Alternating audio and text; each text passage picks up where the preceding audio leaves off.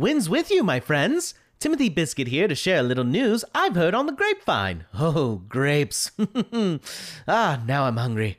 Oh, sorry about that. Anyways, I'm excited to share with you that Break, Battle, and Roll now has a website and merch store. A central hub where you can listen to episodes, view recent posts, and even check out some nifty BBR themed items for sale. They've even got stuff with me on it. I know! I couldn't believe it either. Check us out at www.breakbattleroll.com. Uh oh, it's time for me to go. I think the barkeep's about to start the show. Welcome to the Nexus of Adventure, where stories transcend the page, a place where heroes and villains clash. This is Break, Battle, and Roll.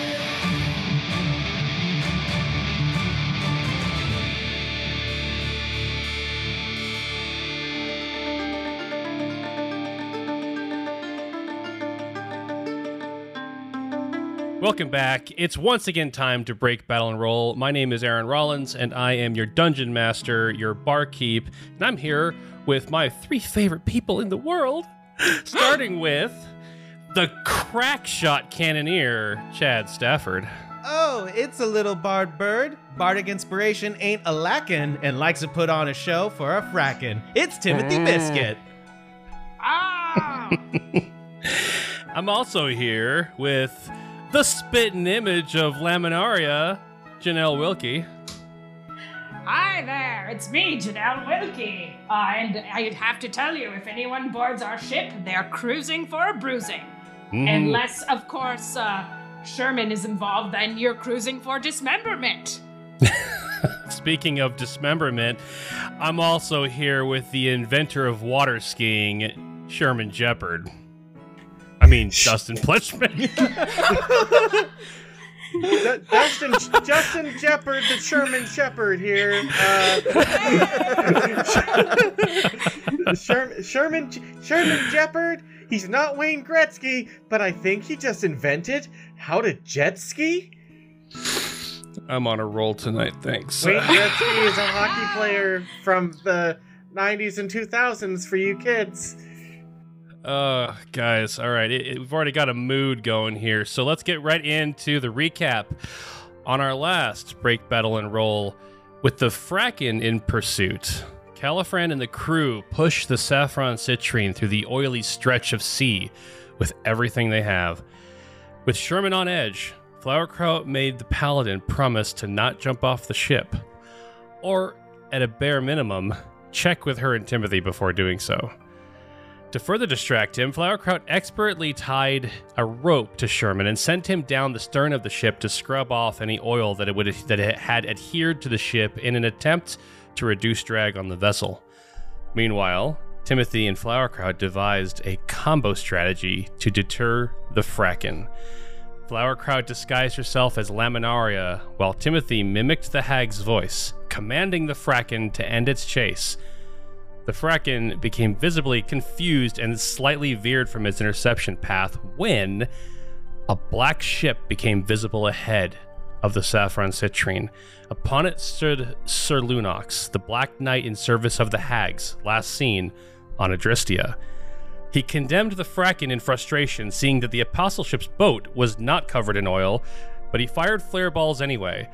Both shots struck the front of the ship but failed to engulf it due to the lack of oil, as what had happened to the brindled ballast back when Sherman was aboard. It was then the Apostle ship's chance. Sherman climbed back up on deck and took up position at the starboard cannon, though he fumbled trying to load it. Timothy popped over to the port cannon and quickly primed a shot. Califran pulled hard on the helm to the right, steering the ship around the back of Sir Lu- Lunox's, opening up Timothy's side for an opportunity. Aiming true, and having never missed a cannon shot thus far, Timothy's shot impacted the rear. oh, oh, oh, that's a backhanded compliment if I ever heard one. Timothy's shot impacted the rear corner of the black vessel, sending Sir Lunox and his crew further off any attempt to turn their ship's broadside back towards them. The Saffron Citrine sped past, but not before the Black Knight unleashed his minions to continue the pursuit. Stop them, my hounds! Bring me the forgotten motes of Miriam's heart! Three flying canine creatures bound from his ship and intercepted them. directing their gaze upon Timothy, Sherman, and Flowerkraut. With the Fracken far in the distance and Sir Lunox's ship still trying to right itself, Califran chimed commands to the disciples to assist the heroes. Bernice descended from the crow's nest to help her friend Sherman. A few other disciples left their posts and displayed the fighting force of the apostleship as they channeled their voice into pure energy strikes, pummeling two of the hounds into oblivion. Timothy pierced the mind of the third, causing it to temporarily retreat, though it turned once more to give chase.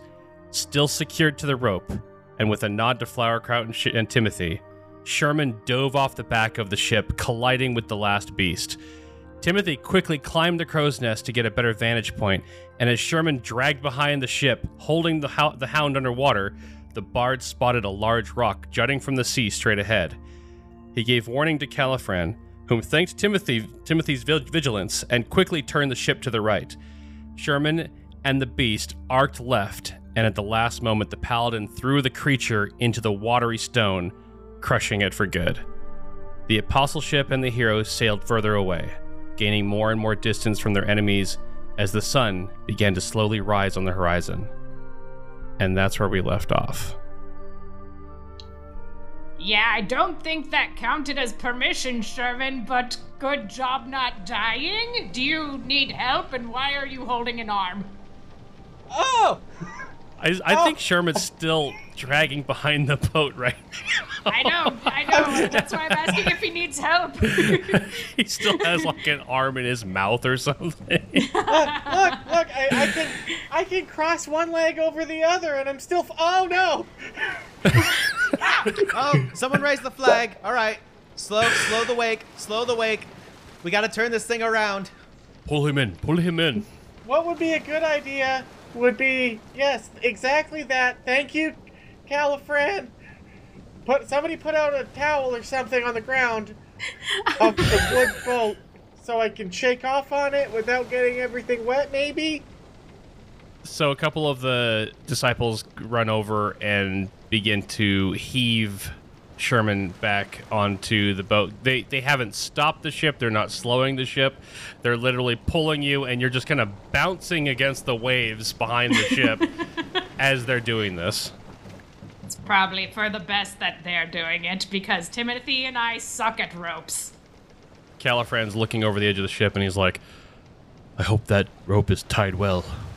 I, I turn to him and I'm like, oh, it's tied well.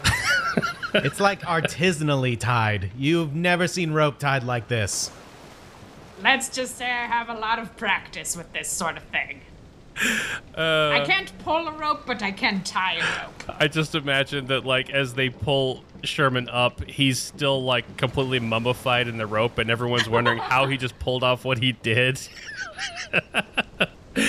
um, uh, yeah, Sherman, you get pulled up back on the ship. You're uh, you're a bit uh, woozy after bouncing around behind, and the the ship is essentially reaching its max speed, getting away as far away as it can from Sir Lunox and wherever the Fracken disappeared to. Where's Bernice? Bernice is she's one one, one of the disciples that's helping pull pull Sherman back onto the ship. Oh my. Oh, I'm so glad that my paw pads are pretty thick. The ship enters into the early morning fog. Um, just just the crest of the sun is showing on the horizon, but there is a thick cover, and Califran has to chime to the disciples to actually slow the ship a little bit because their visibility just dropped big time he uh, he chimes again to uh, Bernice, and she comes over and stands at the helm, and uh, he asks. He turns to Timothy. You seem to have uh, a great ability to see around you, Timothy. I, I've, I appreciate what you did for us. That rock back there. Would you mind climbing back up and keeping an eye out for us? Aye, aye, Captain. I will do my best. Thank you. I need to gather my things. I I think we we can't head exactly where I had planned to before, but with this ship chasing us, there's more important things for us to do right now, and that is to find cover, find a place they wouldn't expect us to go. Anything I can do to help, Califran? Your your team was amazing out there. Thank you, Flowerkraut. I, I also. It has truly been Miriam's blessing to have the three of you on board. Um, I will be right back. And Califran uh, heads to the lower deck. I know he just called us a blessing of, uh, or a blessing to have on board, but I feel like we're really putting this crew in danger, Sherman. I'm I'm a little bit nervous. Is there like a little boat? Maybe we should take a little boat away from everyone so no one's in danger. I don't know what I would do if I lost another crew. That would be really sad. But that's not gonna happen because we're we we just we just mop the floor with them and so we're good. They're not I'm still really wet. Bernice uh, reaches out with her paw for a, like a paw fist bump Oh, from you, oh, Sherman. Do you? Oh, I, I. What's the rules with? Can I? Do I clap, snap, clappy, snappy clap, or do it? I, I don't want to get you in trouble. Um. She she's kind of like gesturing with her head to her hand to like Oh. D- Okay. t- touch the paw, Sherman. We go, Maybe we I go. should leave. I- I'll-, I'll leave. Hold on. Oh no, Bye. it's fine. Here, Flowerkraut. Here, check this out. Flowerkraut, We come go. join me. I've got a perfect vantage point. It's like watching. It's like watching a show, and I really hope they get reconnected. Yeah. Yeah. Okay. Here I come, Timothy. I, Bernice, I know you can't say this part, so I'll say it for you. But woogity woogity woogity. you see her like silently laughing behind her mask and she just kind of gives you for for the first time since you've been on this ship you see the emotion in her eyes. Like she's kind of letting go for a moment as you know she's got she's got one paw on the helm. Califran's downstairs and you just kind of finally see the same eyes that you remember from the foster program. And you can tell behind that mask that she's got this big grin on her face. And just as that is happening, you hear footsteps coming back up, and you see her straighten up, turn, and she's got both hands on the helm once again. And Califran comes walking back up onto the deck where uh, where you are, and he's got papers in his hands. And oh, oh, where did where did Flowerkraut go? Oh, hi. Sorry. Don't mind me. I Oh. just wanted to uh, give Timothy a little extra pair of eyes. Yes, she knows the sea very well. stay stay up there. I I I'll be right there. And Oh, this is gonna Cal- Wait, party in the crow's nest. That's a raven's nest. That's a joke too. so Califran uh, has like this little satchel with just a bunch of uh, papers sticking out of it. And he he climbs up, and so the three of you are kind of squeezing up into the crow's nest right now. Okay. Hi. Yep. Hi. Oh, yep. Nice and co- cozy in here. Oh yes, you can see much better up in here. Okay. Yeah. We're fine in here. We're comfy. All right. You, you've, there, got, Cal. you've gotten over the Miriam thing, Oh, right? I'm, so You're- sorry. you're Was that was that me? I I, I apologize. uh, I wanted your help, Flowerkraut. I thought we could try to make use of what stars we could still see as the morning is upon us. Flowerkraut. I think you got this. I'm gonna just. Uh, I'm gonna hang out somewhere else. I'll catch you two birds later. He's beginning to leave. Birds, birds. I thought he, I thought he was the bird. All right. Well, anyway, you you did help me with locating where the prime star should have been last night. So, um, we need to let's see which one is it here. And he shuffles through some of the messages, and you see that the papers he has are, uh, you know, things that have been sent by Seagull that they've uh, they've collected essentially as more and more requests have been coming towards to the to the apostleship, and he goes, "Yes, this is this is the one. Uh, we're looking for mm, this island right here." And he pulls out a uh, kind of a crude map as well. Oh, okay. Let's see. Um, do I know this island? Should I should I roll anything? Yeah, go ahead and roll history. Okay, history. All right, we've got a 12 plus a 1. 13. Okay, so you only know this island as being one that no one really has ever like like you've heard word of it because people have seen this island. And on the map it is marked as glavio. And however there is no like knowledge or, or rumors or anything about this island because as far as you have heard from anyone who's ever visited adristia the island is uninhabited there's like it's not even an island that would support life Nor booze cruises, unfortunately. Perhaps, yeah, exactly. Like no brute booze cruises either. But yet, Califran has a request for aid to the island of Glavio. And he says, I don't suspect anyone would ex- would think us to go to this island. I want to stay hidden as long as we can until we can figure out what we can do about this this dark knight who was just chasing us and perhaps you and your friends could help explain who that was. Yeah, uh, yeah, he. The, the knight was one of the, uh, I suppose, cronies of the hags. He, he was helping them out. And as you saw, that was his ship. That, it, that ship was at Adristia uh, when they blew up the island. Hmm. It is worrisome that they were able to find you so easily. I wonder if it has anything to do with us having the remaining motes of uh, Miriam, the the prime star. I wonder if the hags can sense us in some way. You encountered one of these hags on Praxil, yes? Oh yeah, They may have known that you were there and were inching closer to the island, perhaps. Either way, we should try to make ourselves scarce, and at the same time, I do not lo- want to lose sight of those in Archipeldia that need our help.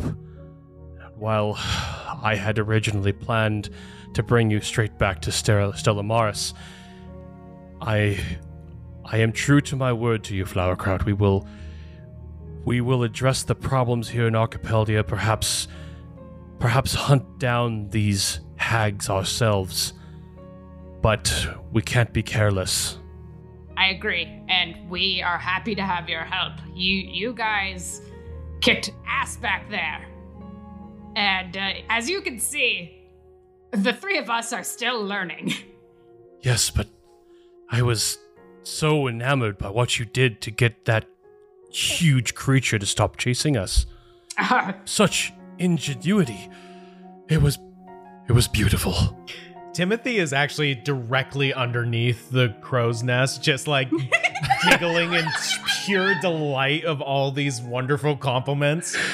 Ah, Timothy's best performance. But before the sun is upon us, we we need to uh, we need to navigate. We need to get to Glavio. Yes.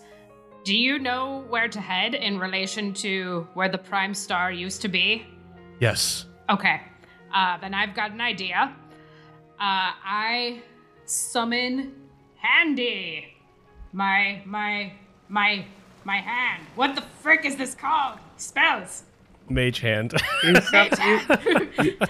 Okay, uh, hold hey, up. hey, Wait a second. If you want me to change the spell's name on your character sheet to handy, we can do that. Handy. I totally thought that Flowerkraut was just like, I summon Handy, and like just pulled her sleeve back a little bit. Behold Oh, my beautiful hand. Timothy's like, oh, it's getting hot up there. She's summoning Handy. No, that's Timothy. That's Hansy. Ah. I mean, I don't know that.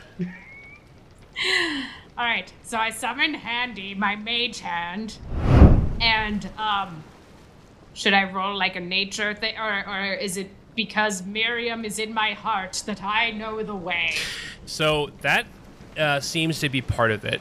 One of the things that you have have kind of noticed in all of this is that here Califran is captaining a ship, and you would think that if one star disappeared from the sky, it wouldn't be that big of a deal. He could literally just take other stars and use them in relation to where the prime star was so that he would always know where it was. But there seems to be more to this than just just a star disappearing from the sky. It almost feels as though the prime star disappearing has kind of somewhat blinded him. Like and maybe more than just him. But you can still tell where it was. Got it.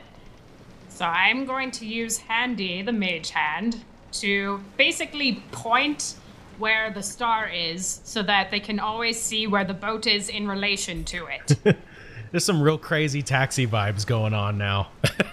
yes, the arrow floating above the head of the car. Yes, exactly. the, the the subtle sound of Offspring's "Yeah, yeah, yeah." Uh, Flowerkraut, roll a survival check to navigate uh, kind of where the prime star would be.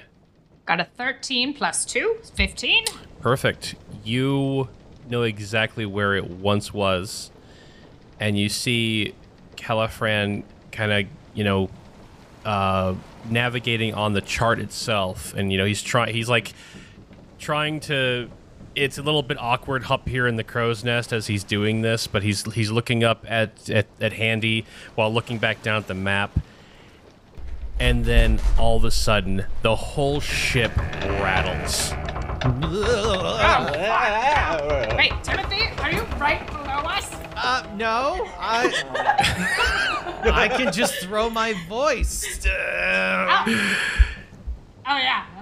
you feel the ship actually kind of come up out of the water a little bit. I need all three of you to make a dexterity saving throw. Uh oh.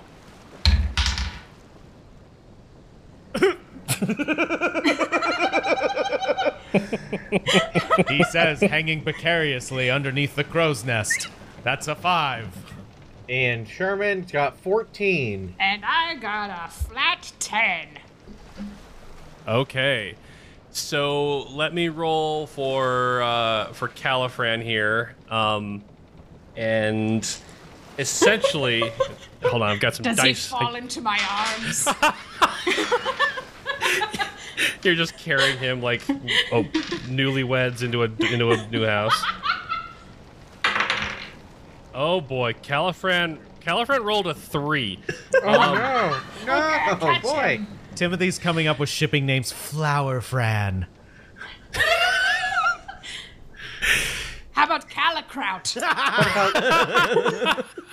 Calicrout. Because you can't use cauliflower because that's taken. So the whole ship literally jerks and stops like in I mean you guys were going almost you know not full speed because you were traveling through fog. But then boom, the back of the ship goes up out of the water and then slams back down. Timothy, you fly off the crow's nest. And you fly right into the water in front of the ship. Um, can I cast Feather Fall to slow my descent? You absolutely can. So you you do that. Califran is so busy with the charts that he doesn't he's not holding on to anything. Uh, Flowerkraut, you're able to like catch yourself on the railing of the, of the of the crow's nest, but you see you see Califran going over the edge. Help! Help! frick. Help! oh, Um, frick again! I'm falling so slowly. he's like about to fall down Okay. to the bottom of like to the deck of the ship. How far? How far away is that from the helm? Well, let's see. Flowerkraut, why don't you roll a strength saving throw to see if you could catch him? Oh my god, my weakness is strength. Oh my god, okay, hold on. I know I got minus points to strength somewhere. Yeah, minus one. Okay, but I rolled a 14, so I got a 13. Okay. You catch him by his foot, and he's Oh my god! he's oh, frick. dangling from the crow's nest. Oh, whoa! Ah, ah. Old lady arms, don't fail me! Sherman, Sherman, you have the opportunity, and you see uh, Bernice like runs with you to like get underneath. Bernice, what's the code for? What's the code for catch the captain? She quickly chimes, "Catch the captain" in in apostleship. Aw. all right, so I'm gonna jump down there, and hopefully there's enough of us here where we can all catch together. Your grip slips on Califran, Flowerkraut, and he begins to fall. But Sherman and Bernice get there in time. I need the I need you and Bernice to roll a deck save. Oh, it's a deck save, eh? Okay. Oh, that's a 19. wow. Oh yeah. Um, and I'm not good at Bern- Bernice rolled an 18. So uh, you guys, the side by side, just Califran lands in your arms. Okay, is Timothy just slowly falling off the boat? Yeah, no, Timothy, like you are flying. Like in the thing is, Featherfall slows your descent, but since you have this momentum flying you forward, you're now slowly flying towards the front of the boat. but you, your go, your your current arc of trajectory is going to send you over the edge of the boat. So you're just kind of like, whoa, whoa, like looking for something to catch. Think, think of a little thought, any any happy little thought. one of the disciples runs up the bowsprit uh, of the ship and like holds their hand out to you. Timothy chimes, catch the bird. ching, ching, ching. Uh, so you grab hold of the disciple's hand and they pull you back down onto the ship. Thank you, friend. However, you guys all notice that the saffron citrine has stopped. It just, you know, like the brakes were just hit real hard. And then you all hear the bubbling noise. A bubbling noise? You look off the edge of the ship, and about, you know, to the edge of your vision within this thick fog, you see an islet. Nothing more than a island the size of like a baseball diamond. So, the, however, it looks like this thing has very shallowly uh, descended into the ocean, and so where the ship is is still incredibly shallow water. You look down into the lower decks of the ship, and there is a jagged piece of stone that has ripped through the bottom of the ship, and water is beginning to bubble in. Oh. But the ship is also kind of beached right here, somewhat. So it's not like you're. It's not like the the ship is low in the water. So even though there's water bubbling in, the ship has kind of come out of the sea a bit, and so only so much water would actually leak inside. This, this is my fault. I'm, I'm sorry. I, I felt we would be able to see the stars better from up in the crow's nest. No, I. Sorry, gotta catch my breath. I'm sorry, Captain. You told me to keep a lookout, and I, I got all caught up in the being a goof. I apologize. It's it's it's all right, Timothy. I I feel that we we all perhaps are not being our best right now, especially after what we just went through. So let us let us work together to get to get out of this mess. So you go downstairs with Califran um, as the other disciples are looking out for other parts of the ship to see any, if there's any further damage. Um, and this stone, so there's there's basically a stone that's kind of uh, jutting out at a diagonal, and when the ship hit this thing, it cut through it like a shark's fin. So you can actually see the, the the edge of the stones like literally protruding into the ship, and you can see how the ship just came to a complete stop because this stone didn't let the ship go any further. And so you've got this nice long cut at the in the hull of the ship, and now there's water bubbling in. And uh, the first thing Califran does is he chimes to one of the disciples who runs down, and they they grab a bucket and they just start bucketing water running up the stairs, tossing the bucket or tossing tossing the whole bucket. In the water. Get this bucket out of that here. wasn't very helpful. well, I can't use this bucket anymore. It's full. It's, it's okay. Sherman goes and gets it back. That's true. That's Sherman. Sherman's still kind of dripping wet right now.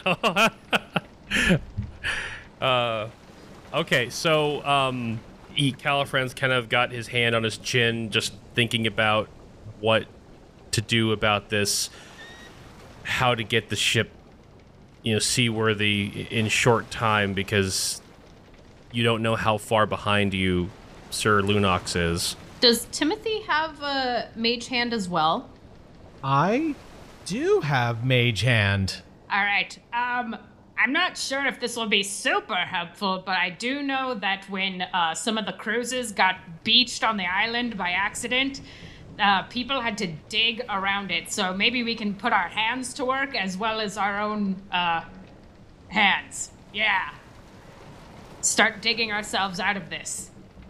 Could I look at the stone that pierced the the ship's hull real quick and do like either a perception or maybe nature or an investigation? What are you looking for in specific? So it just sounds kind of odd um, that this would just happen. Like I know we could just potentially have gotten beached, but I'm wondering if this too was an island that may have sunk because of the hags, and we just happened to run across it, or is this just Oh. we just had bad luck? Okay, yeah, go ahead and give me an investigation check. Okay. Can, can I assist? Sure. So roll with advantage. Okay. The first roll was a 16, and the second roll was an 18. So looking at the stone, it doesn't seem like it's a stone that was uh, carved or formed to its shape. It's definitely like a sharp piece of slate, you know, that was would have naturally occurred in the ocean. Um, the islet that you guys ha- can see off, you know, south of the ship, that is basically part of this, you know, that this rock is part of, um, doesn't show any signs of like a destroyed island. Okay. Um, this looks like, uh, you know, I don't. I'm not sure if I'm if I got the name wrong, but like Tahiti or like those those little uh, destination islands where there's not a there's not really a ton of land that's dry because this island only barely crests the, the the surface of the ocean. Oh, like the Maldives. The what? The Maldives. It's a it's a getaway destination for for like honeymoons and stuff like that. Exactly. Um, so this doesn't look like it could potentially be more sign of, of hag destruction. With that 18 investigation check, uh, looking at this stone further, does it seem to be something that I could potentially break apart with shatter in order to free us from It it? could be, yes. Okay. Um, the only the only concern you'd have is that shatter would also potent it could potentially shatter more of the hull as well Okay. Because it has like an AOE effect to it. Maybe I can go outside the ship and cast it more towards the base of the uh, the rock formation to just kind of break it apart from the source rather than what's inside, so it's easier to dislodge from the ship. Yeah, you could definitely go outside, uh, take a look in the water, and see if if there's a good spot to actually cast that spell. Flowerkraut, I'm gonna need a rope master. Oh man, I'm here for you. Just not with strength ropes. Tying ropes. That that I can do. All right, uh, so the two of you go back up on deck and start getting a rope ready for Timothy. Sherman, what are you doing? Um, so I'm I'm checking with uh, say hey, uh, Califran, since you're the only person that can like really tell me with words right now. No offense, Bernice. Uh, uh, God, that sounds insensitive. I'm so sorry. Uh, she she kind of just like she pats you on the on the back. I, I'm not used to this part. Um, if do we have do we have lumber on board to patch holes in the ship? Because I We I have we have some supplies, yes. Uh, though we are going to need more than lumber to fix this. okay. Uh, As Sherman takes a look out onto the island, is there like anything resourceful on the island? It is a empty, like it is sand. That's it. oh great. I mean, this this is this, this island looks like it is. It spends a good amount of time underwater when the tides are high. So right now is you know a, a rare time where it's above the water by you know a foot. Oh, okay. Um, well, perhaps, uh, if we're able to get it dislodged from the rock, do we have enough supplies to at least temporarily patch up the hull of the ship? I'm pretty good with, uh, um, my good old carpenter tool set that I got here. That was my that was like my woodshop class. My, Bernice, do you remember when we had to take a class and it was like, ah, it's not part of your regular curriculum, but you got to take it. Well, and I took woodshop. Well, I'm still pretty good at that. She is kind of just nodding at you. Oh right. Oh my gosh. I'm so sorry again. I'm so insensitive. Um, uh, Yes, I, th- I think that will help us, Sherman. I, I don't, I don't believe we'll be able to make this watertight quite yet, but we, we may be able to get by with just that. And he chimes to, uh, he chimes to Bernice actually, and she goes over to another part of the lower decks and starts opening up some crates and a uh, cabinet and starts pulling some materials out. if we could get the water out and get it drying, then we can start working on that part. I think the best way uh, to go about this would be for you to help patch the inside the best that we can. And once we reach our destination, we may be able to position the ship so that we can patch the exterior as well. Um, so upstairs, Flowerkraut, you've got a rope. You're tying it on Timothy. Give us. What did I have you roll last time to tie the rope to Sherman? Was it survival? I think so. Yeah. Let's do a Alright. survival check. Oh, baby. Got a 19 plus a 2. Oh my 21. God, the mistress of sailors' knots. uh, Timothy, you feeling good? You feeling confident? You feeling So secured. Yeah, it's like a comfort blanket. Background, I think you've gotten me over my fear of rope. Not a snake. Not a snake. It's not a snake. Crazy enough. It's not a snake. Okay, so Timothy, you're gonna go exploring. Boy, am I. Gonna employ a good old guab technique. All right. Ah. So you pop into the water with your rope attached, Woo! It's cold. um, and you gotta dive down to go check out uh, check out the, the situation down there. Um, Flowerkraut, I'm gonna go under the water. If anything looks uh peculiar, you know, give me get get get me out of there, please. Okay, I'll, I'll give you a good hoist. Thank you. Be careful, though. Do I need to roll anything for uh, diving down under the water? Give me an athletics check. Okay. Good lord. All right. Uh, D&D Beyond's really not being my friend tonight. I'm gonna start rolling. Uh, can I get advantage on that somehow? That was a 6, by It the was a six. It was All a six. So really, all that happens is Timothy, you dive under, and you feel that normally you, you probably would be able to propel yourself just a couple feet under the water, but the rope is adding a little bit more resistance to you swimming. So you kind of realize you're you're globbing underwater, and then it you're not moving. So you just turn around and go right back up to the surface and come up for a breath of air again. Just imagining I'm doing that thing that like ducks do when it's just their butt sticking out of the Yes. water. yeah, Yeah. Timothy's like not moving. You just see his legs flinging, you know, like kind of pushing up into the air. Making the guap motion. Just up in the air. T- Timothy, are you okay? Um, I yes. Let's give that another shot. Do you need a little more slack on the rope or something? Yes, that would be lovely. Thank Okay. you. Oh, sorry. Okay. Sorry, I was preparing for when I had to tug. My old lady muscles are not great. okay, so just you, you throw a little slack, and then Timothy, you dive back under. Give me another athletics check. Oh, that's better. Okay, so that's 15, 16, 17. Okay. It definitely was the tight rope that was keeping you from going anywhere. Um, you go under the ship, and you can see this huge piece of slate that is kind of, you know, jutting upward, and you can see the edge of it. That well, actually, you can't see the edge of it because the edge of it is inside the ship.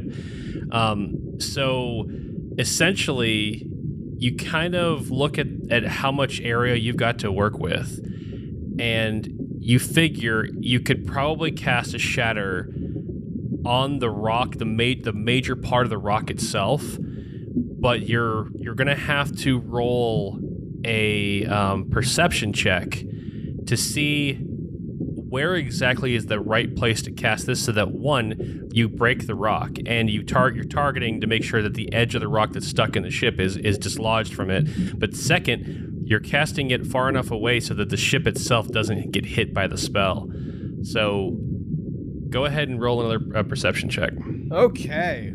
Sounds like this is a need to roll high. 22. oh wow nice. Jeez. Yeah, roll the ni- I rolled a 19 on the die. so you you find the spot the sweet spot of this rock um you also have to make sure that you're far enough away from it yourself you don't want to be caught in the blast so uh you and that's one of the things like if you didn't roll high enough you'd be like there's the spot cash shatter whoops it's right next to me um so you uh you swim away a little bit and are you gonna do that right now Yeah, uh thinking to him he's probably thinking to himself, I've never played underwater before. Let's give this a go. Grabs his lute and I'm going to cast shatter. okay It's 3d8 thunder damage. you've got your lute down in the water. Okay, your your lute is is definitely going to be waterlogged after doing this. So you're going to have to take some care. I mean, I can't I technically uh I don't think Timothy can cast without it, so he has to bring it with him. Um, okay. Yep. Um, all right. So you cast shatter. Meanwhile, Sherman in the boat. Yeah. Uh, Bernice has Bernice has brought over uh, some of the uh, wood and repair equipment, but it doesn't look like they have. It looks like they have equipment to fix like small leaks in the hull. Nothing like this. So she literally brings over a piece of furniture and gestures to it and gestures to the big slice that you're that you've got right in front of you, and she kind of shrugs at you. Oh, uh, uh, all right. So- we're going for a kind of like a living edge kind of uh, aesthetic down here. I like it. Okay. Um, and I, Sherman pulls out uh, from his one of his pouches his carpentry set. Yes, Sherman is a carpenter. That's amazing. You actually do have a carpentry set. That's that's. I am proficient in carpentry. that is so awesome. and so I guess I'll just start um, dismantling any furniture uh, in a humane way so that we could potentially reclaim the wood after we get an official repair to rebuild some furniture later. So considerate. Okay. you're in the middle of kind of seeing where what you can pull off of this furniture. Um, it's just like a small table uh, to see if you can get like a enough lumber off of it. When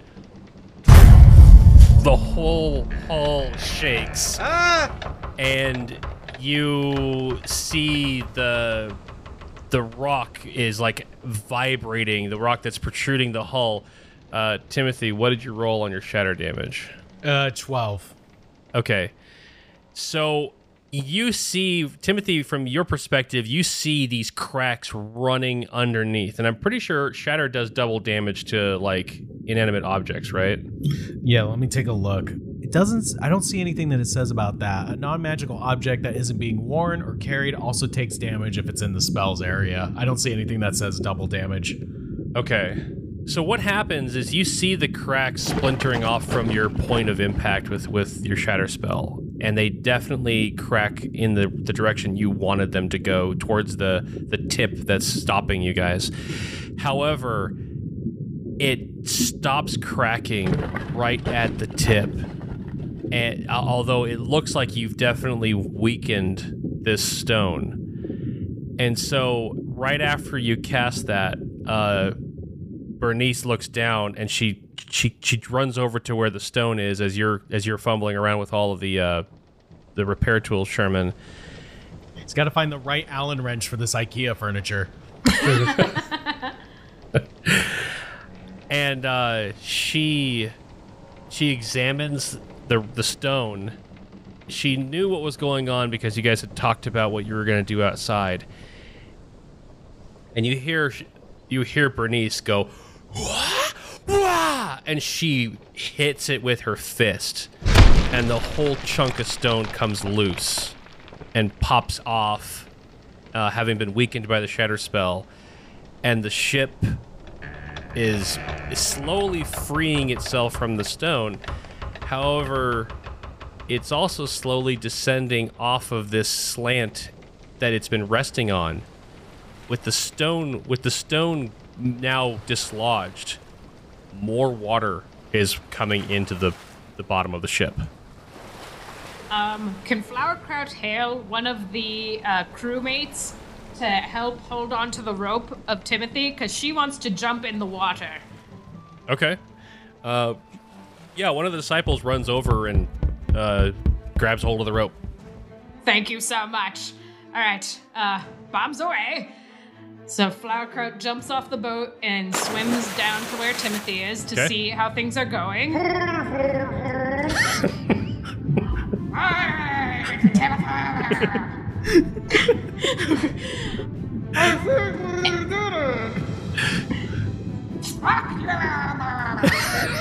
Slow mage hand high five.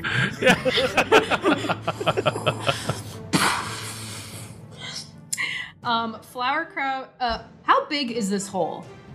Um, the whole of the ship is about about four feet long and about five inches wide. All right, because I think I would like to use shape water to freeze the area just like on the outside of the ship so it'll stop filling with water and they can start doing their woodwork. Okay. Yeah, absolutely. So you This is awesome. This is this is great. This is like Superman stuff. Flies under the ship, breaks the freaking rock, uses ice breath. I love this. D&D's great, y'all. so Flowerkraut, you swim under the boat. You uh, you lower your um, welding mask, and with your finger, you're just drawing a line of, of ice down the whole slice out of the hull until you've got just and you get and Sherman, you and Bernice are seeing this from the other side as ice is filling in uh, below you You just guys. see Flowerkraut's watery face looking up at you and waving. It's like, oh, hi. it's, he sticks his head in the water. oh, it's cold. It's cold tongue. Ah. Um, okay, yeah, and that kind of does does the job. Um, it's temporarily stopping water from further going into the ship. Can Flowerkraut help more by getting inside the ship and taking water out? Yeah, so uh, I'm guessing the two of you are climbing out of the water. All right, uh, I hail our friend that's helping us. Hey, can you hoist us up, please? you don't have to be underwater anymore, Timothy. His butt is still in the air, and I can hear him talking. That's how he ascends. He just goes butt, But first, yeah. It's the most buoyant part.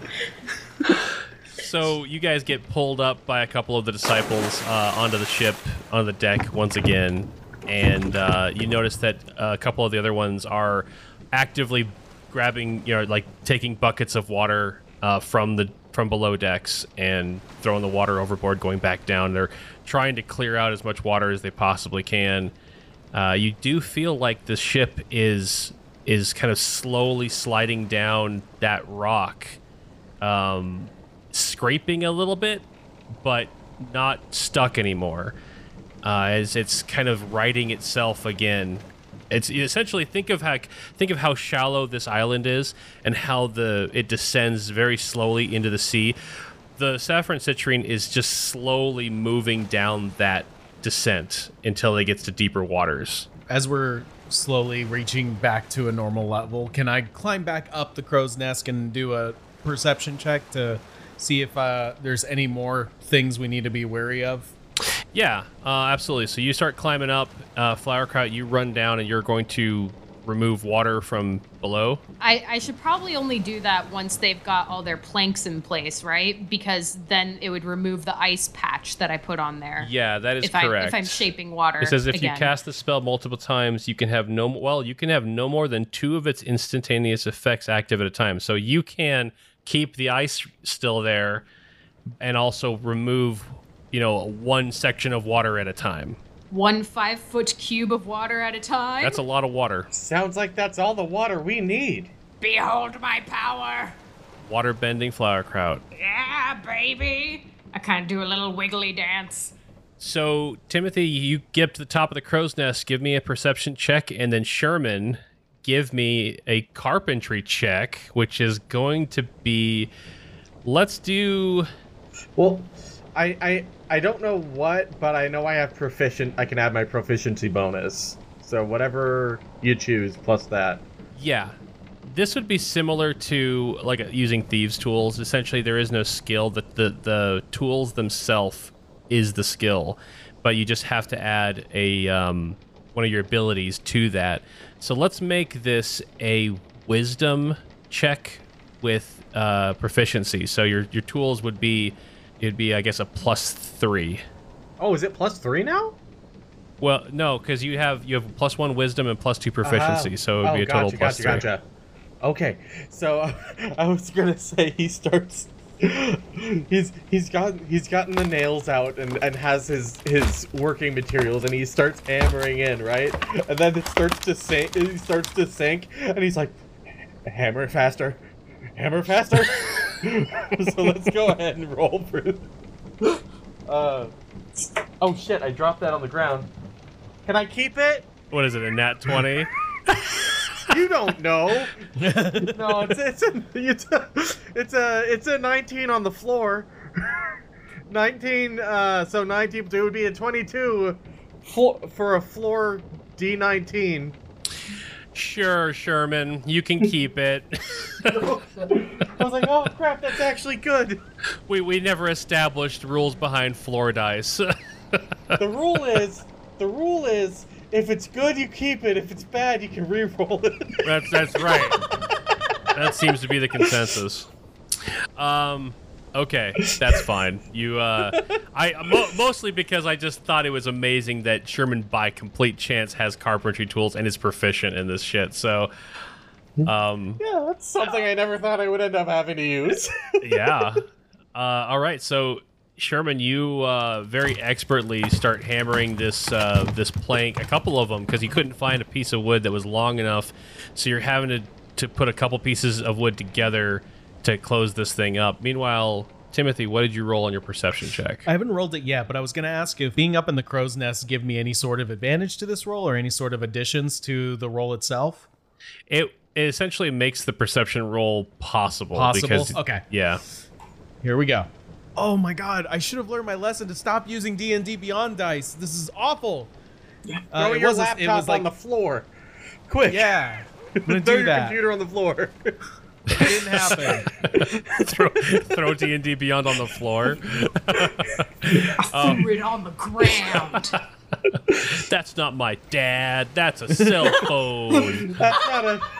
That's not my dad. That's a nat one. you must think I'm a joke.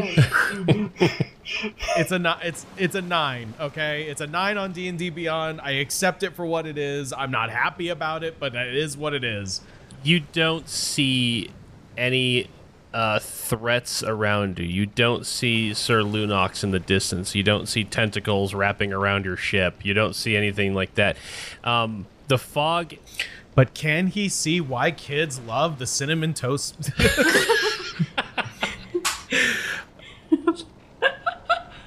All right, so you are also having to look through like the last, or the fog is still somewhat present. So it is a little bit difficult for you to see off into the horizon. Um, but you you're not seeing anything. So Sherman, you get this thing fixed as much as you can. You don't feel super confident that once the, the ice melts, it's going to be holding back enough water, or like it'll be holding back water completely. So Califran, you know, still is planning that once you get where you're going, they'll need to do some work on the outside as well. Oh yeah, we're definitely gonna need a, a bucket line once we get moving. A Couple of folks coming in buckets still. That's probably a good idea. Can Califlaran do a Doki Doki roll when he sees Flower Flowerkraut walk by with a big five foot cube of water? Oh, absolutely. He's gonna do a Doki Doki roll right now. Let's see. and and it's it's better if he uh lo- if he lo- rolls low, I think. So he he rolled a twelve on the die. So he does kind of go, oh, oh, proud. You Fanboy. you you tried to express to me that that y- the three of you are still learning and and that you are inexperienced, but I see nothing but experience in you. That's called wrinkles, my friend. We got we got a real Calistan over here. and but she winks at him. I rolled a bad perception, but can I have perceived this? Maybe that's why it was a bad perception. Yeah, that's right. That's why your perception roll was low. You're way too distracted with the You, ship you going can't on. help but you can't help but watch the ship. I've spent so many years looking into the window of other people's lives. I just can't help myself. Timothy's got like his his the bottom his chin like in both hands as he's resting him on the on the uh, railing around the crow's nest, looking down. His head's tilted just a little bit.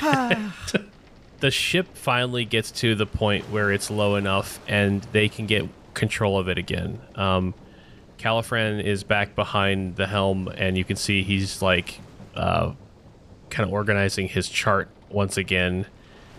And he chimes to the to the disciples, and they turn the ship once they're far enough away from the islet, and you guys are back off and speeding towards Glavio. All right, uh, Califran, could put that on the map.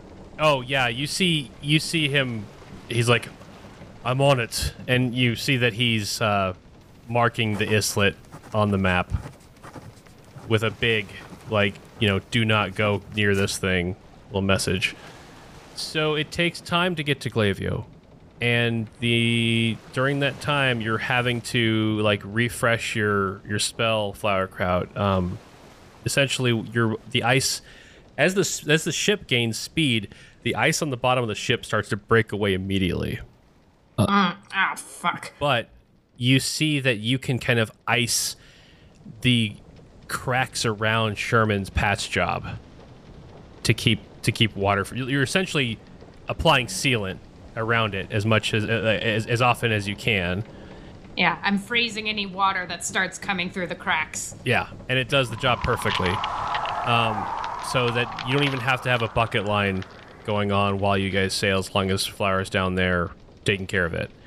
So it takes a while. The thing is, you guys didn't really get any sleep last night. Um, so this would be your time to try to get some rest in. Um, I we know what Flowerkraut's doing doing during this long rest. You're probably just kind of like, I mean, you're you're having to hang out down down in the ship so that you can keep the water from coming in. But um, what are the other two doing? Timothy, you hanging out in the crow's nest? I'm hanging out in the crow's nest, and um, I look at my uh, lute and realize that it's a little waterlogged. So he makes a mental note to ask Flowerkraut to maybe shape water the water out of it once we are no longer in a precarious situation. Uh, but he does he does what he can to like do some maintenance on it um, with what he knows how to do. Yeah, I this would be like an ideal time for Timothy to be just kind of hanging up uh, on some ropes, you know, high up in a ship, playing some tunes, but it's just not meant to be right now with how waterlogged the lute is. So you're getting some rest, and then Sherman, what are he's you also, doing? He's also keeping an eye out. He's keeping an eye He's- out. all 'cause right, I don't he's keeping trust an- you anymore. he's keeping an eye out. Keeping an active perception out. So, so Sherman's doing exactly what I do when someone else is grilling. I'm just standing there watching Flowerkraut redo the seal over and over again and like nodding my approval. And then I'm like talking about talking about the seal marks as if they're like really good grill marks like on a like on a steak or a burger and like, "Yep, that's good." Yep. Oh yeah. Thank you. Oh yeah, that's a great one. Mhm. So Sherman's supervising. I love What's it. Bernice doing? Um, she hanging with us? Bernice uh, was gonna go back into the crow's nest, but sees that Timothy's got it, got it covered. Um, so she's probably just hanging out down with you guys, um, and uh, just sitting there, nodding at a, in approval um, until uh, uh, until Califran needs her for anything. So Yep. It's like King of the Hill down there. she's she's cleaning up the the the mess downstairs because as water had logged you know water logged in or rushed into the ship you know some of the stuff got moved around um, so take care of those things. But yeah you guys can take a long rest. It takes a good chunk of the day to get where you're going and you see at least Flowerkraut you would understand this having just kind of taken a look at califran's chart. He turned the ship almost almost completely around. Like it wasn't instead of instead of sailing directly away from where sir lunox was he cut heavy left and started heading in like a northwestern direction um, going behind some other other islands that could potentially block visibility and going essentially in a direction that he would assume they wouldn't suspect you guys to be going. Uh, so you guys eventually make it to where you can see this island that he had pointed out in the distance. And he needing something, you know, like I said, something tall enough to hide the masts of the ship if anyone was out on the sea looking for you. So it makes sense when you guys see this island in the distance. There's just cliffs surrounding this entire island, very high up out of the water. And as you sail closer, you can't see anywhere that would make for a suitable landing because there's just cliffs. The the ship turns south as you guys get closer to it and you start to sail along what seems to be a very very long, very very lengthy island. Um at the north end of this island in the distance and barely visible through the clouds, you see a mountain peak and the cliffs kind of run along down from the mountain into a long plateau that just keeps going further and further south from it. Uh, eventually, the ship reaches a point where you can turn from going south down the island westward around the, the southern point of it. And that's where you see that the cliffs have descended far enough to where at the southern tip you see the only beach that you've seen this entire time. And so Califran brings the ship in close to the beach, and the disciples start uh, draw. They drop the anchor, and they start uh, going about, you know, preparations to bring the ship to a stop. But it also looks like they're close enough to this beach that they may try to like purposefully beach the ship so they can get working on the repairs. And so Califran uh, comes down and says to Flowerkraut, "I think we have we're able to keep the ship uh, at a good level. Again, thank you, thank you so much for what you have done." Oh, it's my pleasure. Thank you for transporting us. I know we're very dangerous cargo. As dangerous as it may be, you are the most valuable cargo right now because you are proof that she lives. It's going to take some time for us to repair the ship. We're going to have some of the disciples check out what the damage. But in the meantime, we also need to investigate what this request is all about. From everything I know of this island, no one lives here. So, the request you got, what does, does it just say help? Or is there like a are are there actual like is there a like actual like detailed request of what they need? No, it um, it is very simply written that the inhabitants of Glavio were in danger. Very vague. I originally was going to put this lower on our priority list, or perhaps send this to another apostleship vessel for them to investigate. But I felt that Glavio would be a ideal place for us to to at least get a better understanding of our situation. And while here, we can continue doing what we do. If you all would like to, you know, focus on getting the ship seaworthy, I'm sure that Timothy Flowerkraut and I could go ashore and see if we can help somebody. I should oversee this. However, perhaps I could send Bernice with you. You could it you could commission it could be a joint operation between the apostleship and your good old friendly pals. That sounds agreeable, Sherman. I I this is a request to the apostleship, so I feel we should have someone representing us. He chimes to to Bernice. She's uh, up on the upper deck, and she comes running down, and he chimes to her, and she nods, and uh, Califran looks back to you and says, "Don't worry. Uh, the the disciples can understand what you say to them, and I believe your friend Timothy is starting to catch on to how these are used." And he gestures to the chimes. Oh, yeah, he could be our translator. That'd be great. Wow. So is that what a wingman is? Someone that can translate for you for when you need to talk to somebody else? Uh, yeah, Sherman. Timothy is our wingman. Oh, that's just great. Yeah. Flowerkraut giggles to herself. All right, so the apostleship goes about securing the ship, getting ready to look into this. Um, and Bernice grabs uh, a, a small pack and attaches it to kind of like uh, her hip and stands on the side of the ship, uh, kind of at attention, waiting for everyone to be ready. All right. Uh, I go onto the upper deck and shout to Timothy. Hey, Timothy! Yeah? You, Sherman, and I, and Bernice are all gonna go ashore.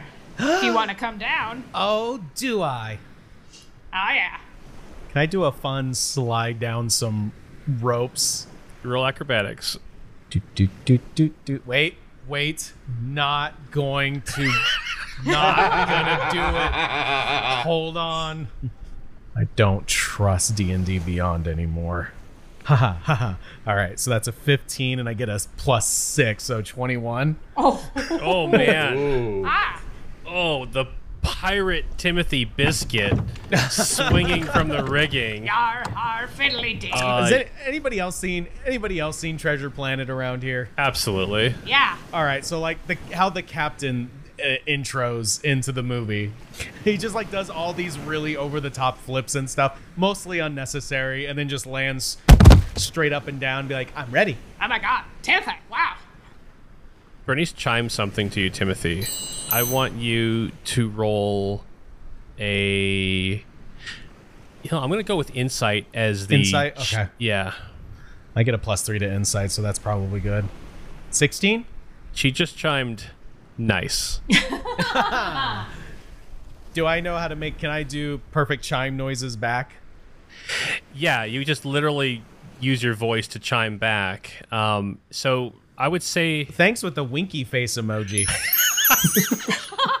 You're texting to her now. It's awesome. so essentially, your understanding of the chime um, is going to be upgraded over time. Um, I think we had maybe talked about how you had already reached like the first level of it. So essentially, what you'll be able to do is chime very simple words. And then as you get better at it, you'll be able to start chiming like full sentences and stuff like that. Before we get going, can I look over to Flowerkraut and see if she can shape water uh, some of the I don't want to say damage because that would make me sad, but some of the water that might still be lingering within the lute. Yeah. Uh, uh, Timothy, why are you looking at me? What, what's up? I know you were super busy, so I didn't want to bother you because the, uh, what you were doing was much more important. But um, I might have had to bring this with me underwater in order to shatter that rock before, and uh, Oh, Uh, oh no. if there's anything you can Oh. do, I would be in your debt. Oh yeah. Let Let's give it a whirl, huh? Uh, Flowerkraut shapes water and tries to remove anything that is causing it damage. Okay. Um, so you go about doing this, and it takes you a little bit of, you know, holding the lute, you know, angling the lute so you can see inside, you know, turning around because you're you're having to target like specific points, and you're pulling out like droplets out of the wood. Um, while Flowerkraut is working on this, Timothy, I need you to give me a perception check. And and Sherman, give me a smell-based perception check at the same time. Oh, it's been a minute. Uh, thirteen. Okay, Ha, ha, 13. that was with advantage. Wow. Yeah, smells as good as it looks, apparently. You see out of the out of your peripheral vision, Timothy, as you're kind of like watching Flowerkraut do this. Um, you see something on the beach, and it's black. Like literally, you see this black shape. Then you turn your head to look at what it was, and you see this black shape like disappear behind this crack in the stone of the cliff. Hmm. Creepy. Um, trying not to make a, a big deal about it visually, I just slowly whisper, "Guys, I think I see something uh on the beach, just a little ways from us." Again? Oh, well, did did it look it looked bad? It looked what if that's the person that needs our help? Uh, well, that that is a way of looking at it. Hopefully, it just looked like an amorphous blob of of goo. Oh. Uh, if it's gone now. Oh, well, let's just stay vigilant, I guess. Maybe we should just make the crew aware. To to have their guard up. Oh, yes, they're Guard. In that Ah. case. Does every see everything seem okay? Uh, Bernice texting you? is Bernice being polite?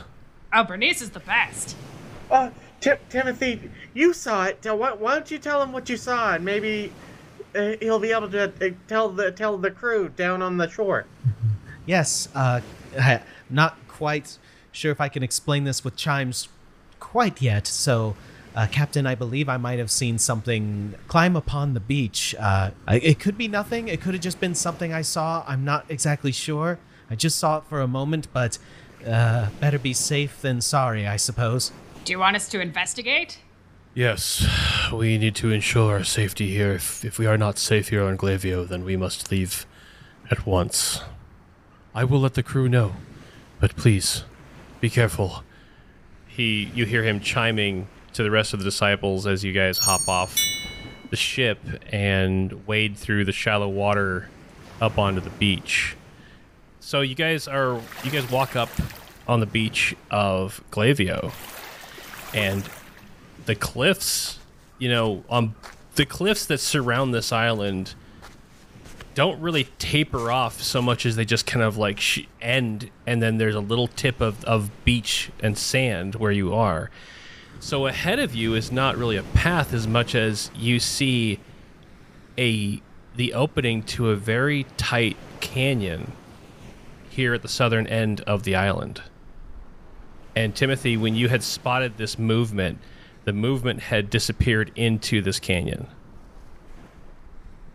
Um, I saw it over there, and I just point off in the direction. Oh, over there in that canyon? Yes, that canyon Ah. specifically. Ah, canyons are tight. Can you see it, Sherman? Ah?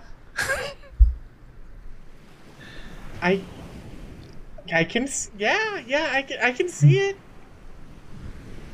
Why wouldn't I be? It's right there. Why wouldn't I be able to see it? So Bernie, Bernice starts walking up towards the canyon entrance. Uh, I'm following next to her. Oh wait, oh no, I can't. Oh, uh, uh, wait, hold on.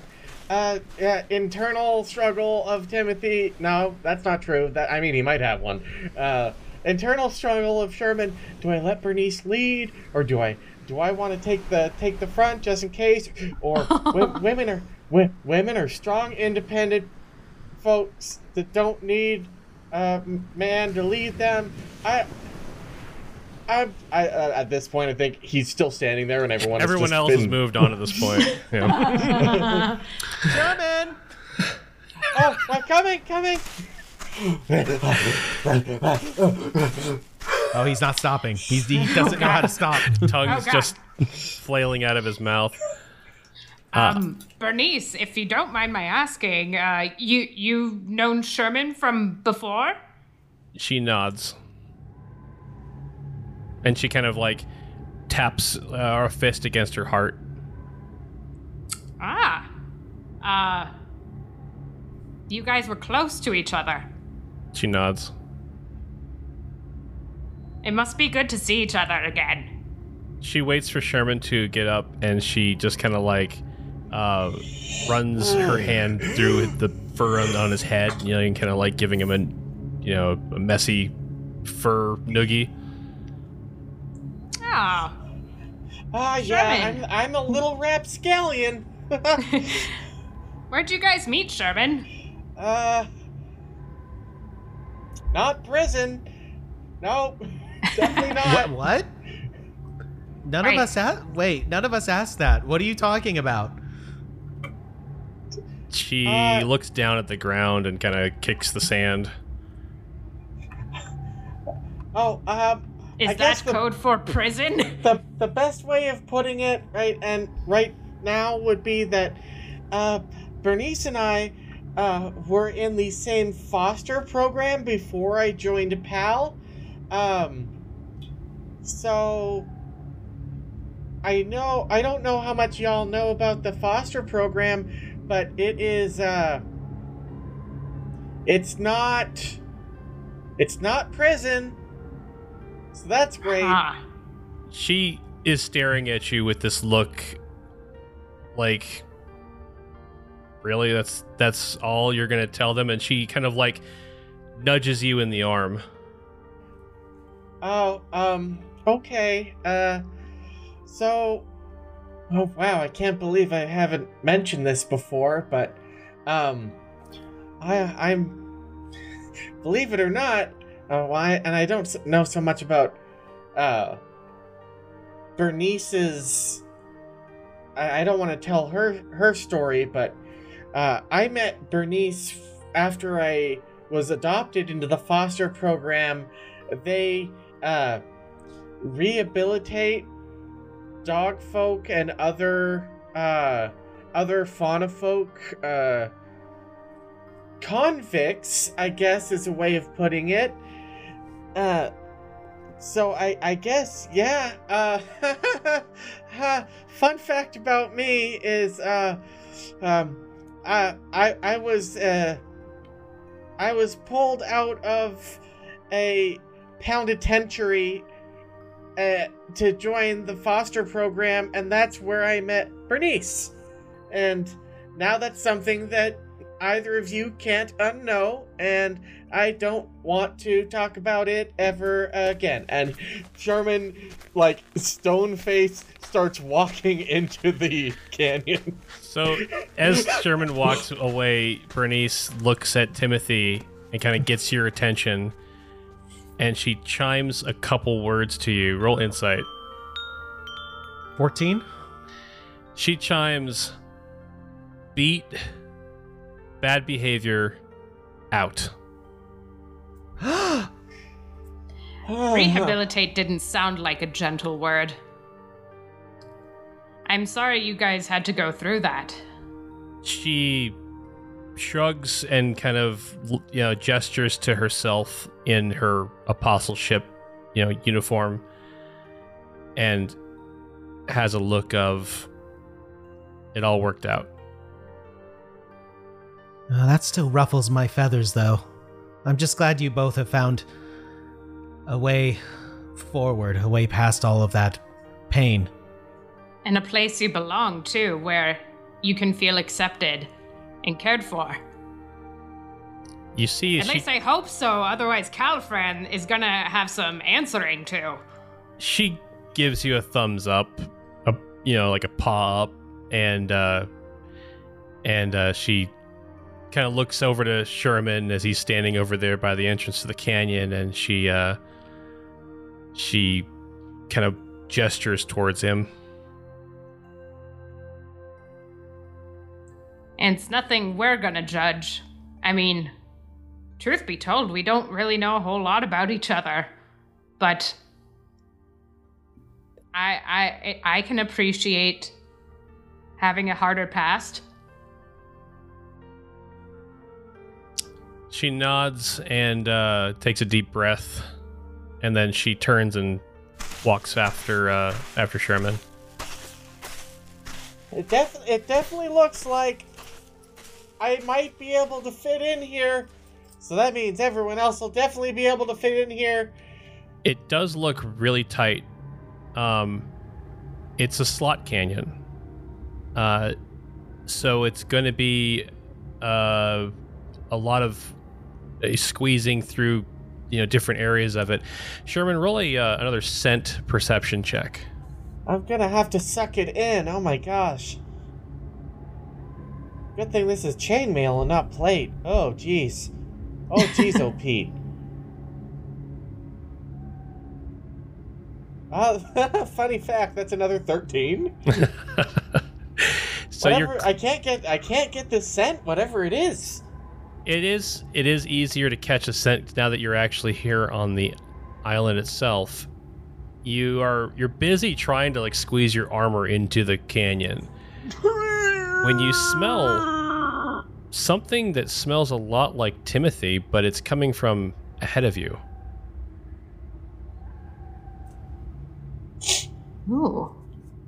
Timothy, I can smell you, Um, but you're. Ah. I mean, I Like, do you're- give you my permission. But Timothy,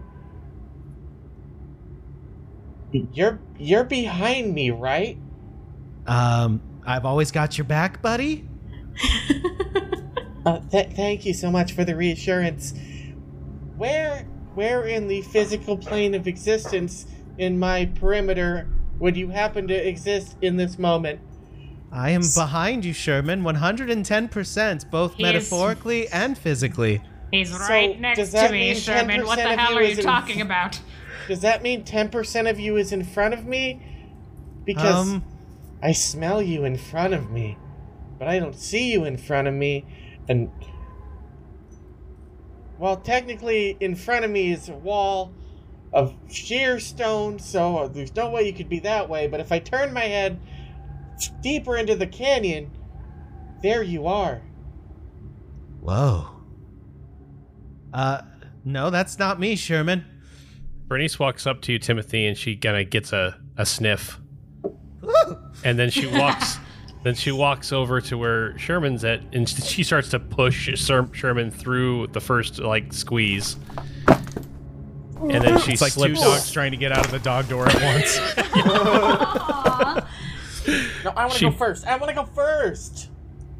she slips through behind Sherman, and then uh, you see her kind of like raising her nose to the air as she.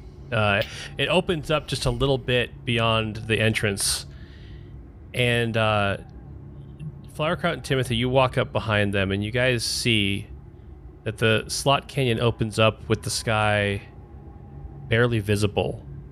Um, like it, only beams of light are, sh- are piercing through into this canyon overhead and it's shimmering inside like Whoa. the columns of sandstone are reflecting the little bit of light that's giving that's, that's entering and it gives off this vermilion glow Oh, so wow. many shinies. There might be vermilion of them. oh my god. Uh, can Flowerkraut do an investigation check? Or, or is it just perception? Just to see if she spots anything strange. sure go ahead and give a perception check Alrighty. I rolled a 17. Where is my dang percent? Okay, plus two. 19! Um. So this does. There, I mean, it doesn't look like there's anything abnormally, like say, magical about this. It just looks like an incredibly uh, beautiful, natural uh, result of a canyon being formed. Um, and I'm not sure if any of you guys in in real life have ever seen Antelope Canyon Oh yeah. but this looks a lot like Antelope Canyon. Um, I put a picture in Discord to kind of give you an idea as to what the slot canyon looks like on the inside. Yeah, listeners, please, please look this up. It's pretty awesome. Oh yeah, that's what that is. That's that like didn't Lindsey Stirling film a music video there or something? Yeah, and the nice thing is, is it's here in Arizona, so uh, I've I've been up there. It's near Page, uh, really neat place. It's But very otherworldly. If you were to show me this, I'd think it was like a set piece from like a sci-fi movie. right, absolutely. Just kind of warping shards of orange red rock. It's like angular and yet it's like it's it's got hard edges yet smooth at the same time. It's very otherworldly. So Bernice walks ahead a little bit, and you see her turn behind one of the columns of sandstone, and she bends down and then stands back up, and you see her there standing, holding a black feather. Timothy, you dropped something. Um that's not mine and he looks at it because there might be some slight color differentiation between like his feathers and another uh, another set of feathers and yeah, it definitely isn't one of his. It's not, not one of yours. So maybe there's a bird in here. Timothy, I thought it was. Did you see a? Did you see a bird? It could have been. I haven't seen I haven't seen another Kenku in so long, ever since I left my flock. Well, where where the flock are you from? Uh, well, I I'm actually from a lot of places. We didn't stick around for very long. Uh, let's just say wherever we went, we weren't exactly welcomed for any sort of length of time. Oh, gee, seems like that's been going around, eh, Flowerkraut? Guess so. I did most of my social exchanges through the outside of windows and doors. Let's just put it that way. Maybe there's a Kenku on this island that needs our help. Maybe they know you, maybe they don't. I don't know which would be worse. he he says really softly under his breath. I wonder why they smell like you. Or is it just is it just because Sherman is smelling kenku? Yeah. Okay. Hey Timothy, Y- yes. Again, no judgment here. Uh huh. We're here together, we're on our mission, that's all that matters. I hope so, Flowerkraut. I. My past isn't exactly something I've been ready to face for a long time. I've Been kind of trying to run away from it. I'll run with you, buddy. and you can run fast. I've seen both of you. Oh yeah, I'm good at that. Um, so uh, just read read the room here. Is this a situation where I, I wait? No, no, Sherman. We're in a canyon. Canyons can fall on you if you're loud. Maybe I should take point just just to be safe. Bernice kind of nods at you and hands you the feather. I am being very quiet because I don't want us to be trapped forever. Sherman, you and I need to write a song one day. All right, so Timothy, are you pressing forward? Sure. Okay, give me a sur- give me both. Are you, are you are you doing it quietly? Yeah. Okay, give me both a survival and a stealth check.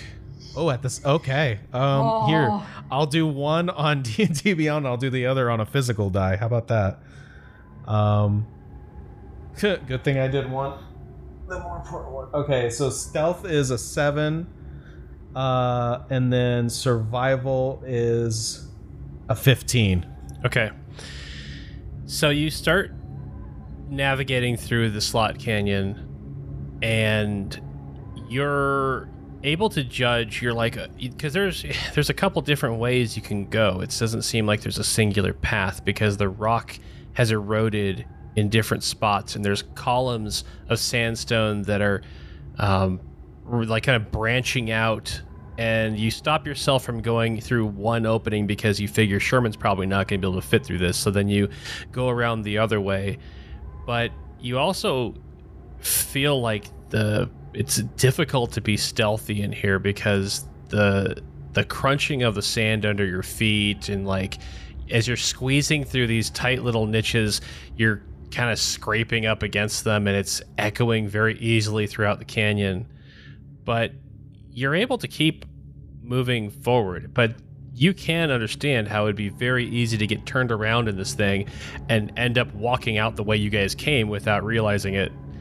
Um, but you move forward and you, you find a path where everyone can get through, and eventually the slot canyon begins to open up, and you're leaving this the tight, uh, the tighter recesses of it and you can start to hear voices ahead of you.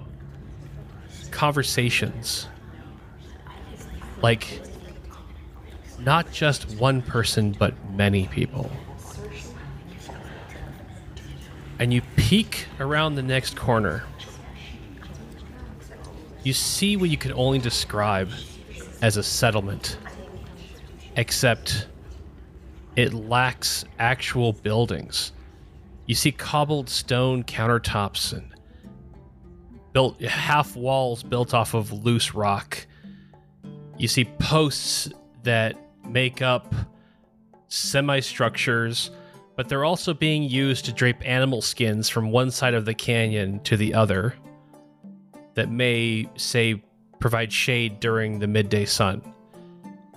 And you look around as you peek around this corner and you only see two type of people. You see a, a number of black feathered kenku, but you also see tanned and black patterned lizards, like lizard people. And what is before you in this open canyon seems to be some kind of bazaar, a marketplace where transactions are happening between these two races. Oh. Huh. Would this have been something I've uh, w- spending time with my flock previously, was this something that I would be accustomed to or have known about? This would be something you would be used to when your flock was in isolated places. But something that's weird to you is that it's not just Kenku. But there's like these kobold lizard guys. Yeah, the well, they're they're like think of lizard people that look like desert lizards, like Gila monsters. Gila monsters. Oh, Yeah. cool. As you're kind of taking this all in, out from around this little corner pops this young little Kenku. I mean, hello there. Ah, He goes, "Hello there," mi- mimicking your voice right back at you. Oh, that's right. I'm not used to this. It's been a while. Um, who might you be? He opens his mouth, and the sound coming out is not words, but it's like blowing wind and and uh, sticks mixed in with it. Give me an insight check, everybody who can hear this. Okay. Two plus four is six. That's a 14 for Timothy. Can, can I stop rolling 13s? Sherman, you and Timothy are kind of closer to the front and can hear this. The sound that came out of his mouth sounds like tumbleweed. Tumbleweed. He nods. Uh, Tumbleweed, is this is this your flock? He nods. Could you introduce us? Introduce. He he copies just that one word and he he gestures and starts skipping towards the bazaar. well, hopefully they're a friendly bunch. Just make sure to keep a lookout on anything important on your person, and we will walk in cautiously.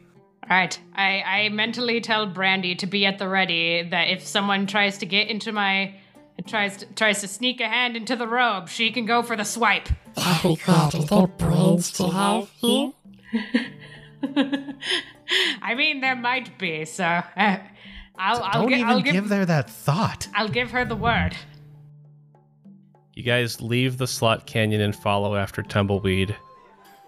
And there's all this talking back and forth. You hear the Kenku um, not just having conversations, but they're they seem to be speaking in words that sound like the voices of the lizard people.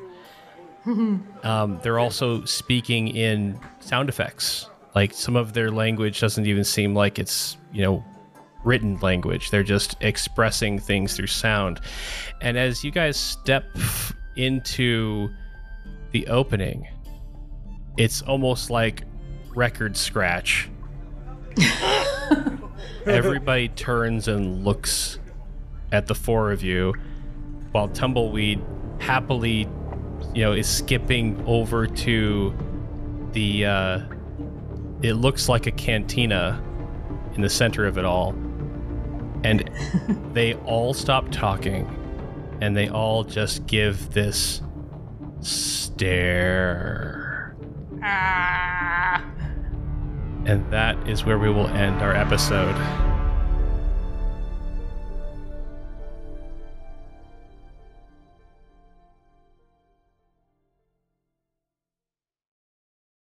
Wins with you, BB Army, broken winds notwithstanding.